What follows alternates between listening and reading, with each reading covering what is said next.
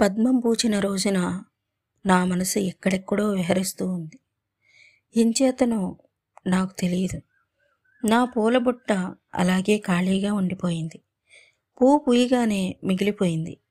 ఇప్పుడు మళ్ళీ ఏదో దిగులు నన్ను ఆవహించింది. నేను నా కలలో చులుక్కుబడి లేశాను.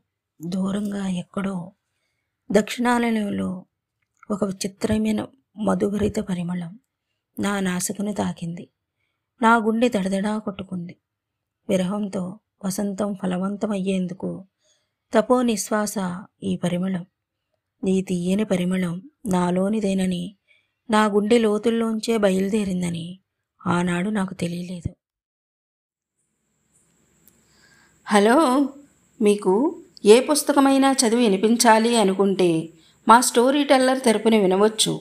అందుకు story S T O R Y three seven five T E L L E R teller at the rate Gmail dot కామ్కి mail చేయండి. అలాగే మీ ప్రేమ కథని ప్రపంచం వినాలనుకున్న మా మెయిల్ ఐడికి మెయిల్ చేయండి. Thank you